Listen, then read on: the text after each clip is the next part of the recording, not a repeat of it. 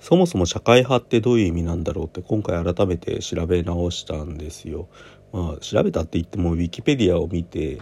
検索しただけなんですけれどだからどれくらい正確なのかちょっと分かんないですけど簡単に読み上げると社会派でウィキで検索しますと社会派は日本のエキュメニカル派によってキリスト教の社会に対する役割を重要視し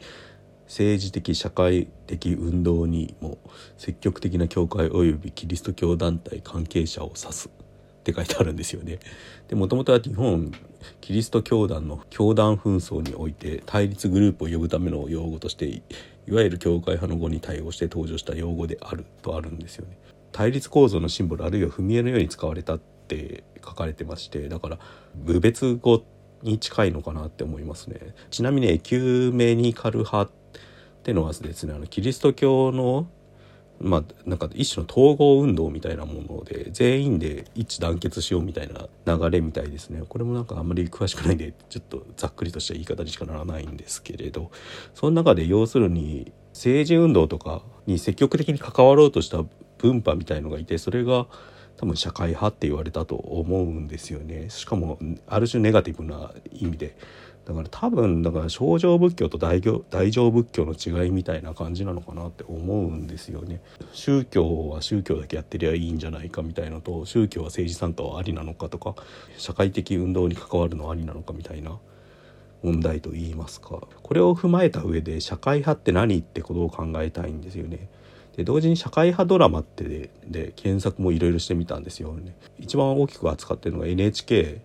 の放送誌っていう NHK アーカイブスっていうホームページがありましてそこに結構日本のテレビドラマで NHK っていうのがどういうことやったかっていうのが書いてあって、まあ、社会派ドラマをいっぱい作ってきたみたいなことが書いてあるんですよ。で土曜ドラマとかで作られたとか、うん、新しいドラマを作るためにやりましたってことが。でそこでいう社会派っていうのが何かって話なんですけれど、えーと一番象徴的に扱われてるのが「あの雑商社」っていうドラマででこれは松本清張の小説を元にしてるんですよね。だからすごくざっくり言うと社会派イコール松本清張って言っちゃってもある意味か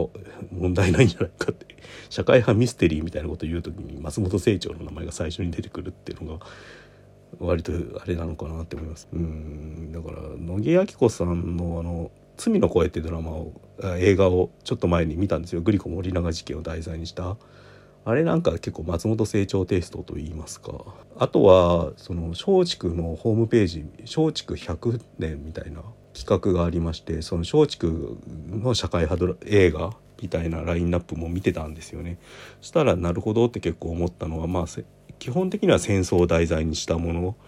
それと復讐するは我にありとかああいう殺人事件とかを扱ってもショッキングな歴史的な事件っていうんですか？だからそれこそオウム事件とかああいうのもそうだしそれ秋葉原の連続殺傷通り魔事件とかもそうですよね。あとはあれですね木下圭介監督の映画も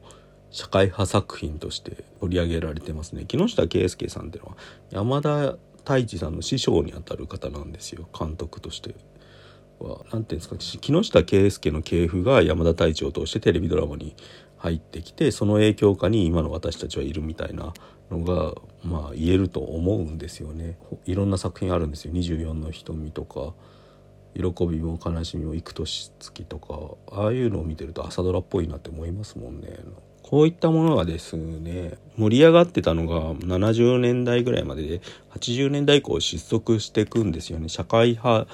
ドラマみたいなものとか切った雑誌社とかは NHK でやってて80年代スタートなんで厳密には80年代後半まあ、まさにトレンディードラマの時代ぐらいからバブル経済で豊かになっていくことによって社会派イコールダサいとか怖いとかかっこ悪いみたいなイメージがついてくんですよ。それと同時にまあ言ってしまえばさっき言ったトレンディードラマの時代みたいのが始まってくんですけれど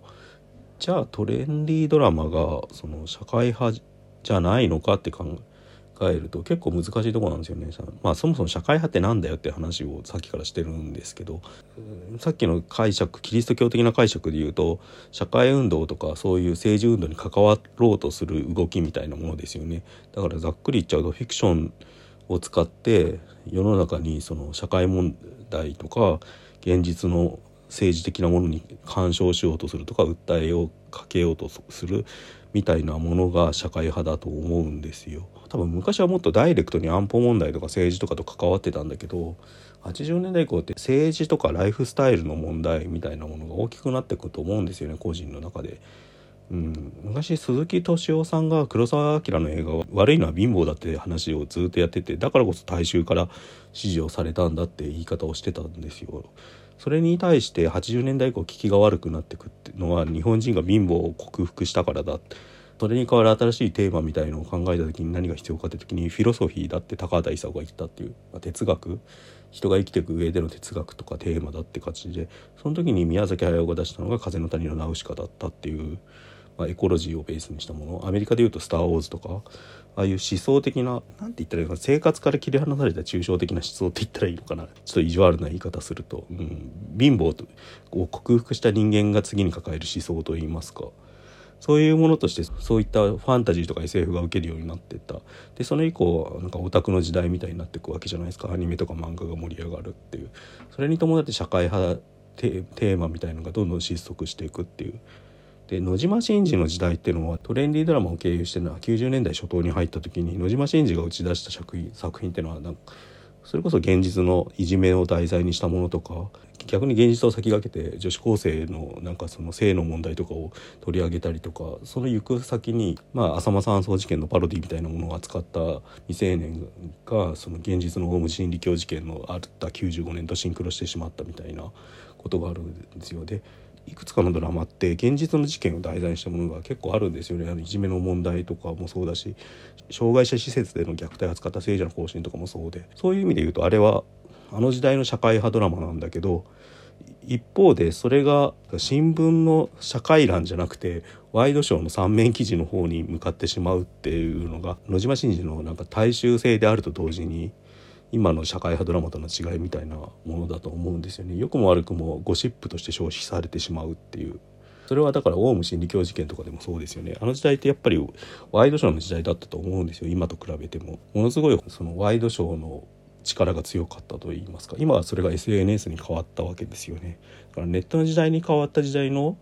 社会派ドラマっていうのもまたあると思うんです。その時に定義する社会みたいなものがどんどん下に降りてきてるって感じはどうしてもする。うん、昔の戦争映画とか政治を題材にしたものとか安保を題材にしたものみたいな取っかかりにが難しいなんか頭の上の方には存在しそうなテーマみたいなものがあると思うんですけどそういうものを難しいものとして受け止めるんじゃなくて2010年代に入ると多分 SNS が出てきたことが大きいと思うんですけど SNS でつツイッターでつぶやくレベルの社会問題みたいな距離感になったと思うんですよね。だからハテナ匿名ダイアリーですよね。あの保育園落ちた日本史ねとか。ああいう感じでその社会の問題が入ってくるという。工藤官九郎のドラマで「ゆとりですが何か」とかがそうなんですよ。だからゆとりゆとり世代とかモンペモンスターペアレンツとか。さっき言った保育園落ちた日本史ねも言葉をもじったギャグにされてたんですけれどそういう形でなんかお笑い芸人のギャグを言ったりとかなんか歌のフレーズをつぶやくとか実名芸能人の名前とかこう固有名詞で記号的にもてあそぶ感覚と同じ気分でゆとり世代とかそういった言葉が入ってくるように変わってったんですよね。だから工藤官九郎の手法の中に社会派ギャグみたいなバリエーションが増えてったって言いますか。うん、その距離感をいいか悪いかって捉えるのは結構難しくて今もやっぱ増えてるわけですよね社会派ドラマみたいのが。でそれって結構気軽に触れられるものになってるんだけどその気軽さがいいのか悪いのかは難しいところでだからさっき言った渡辺彩さんが脚本書いてる「今ここにある危機と僕の好感度」についてなんかもう、うん、俺は結構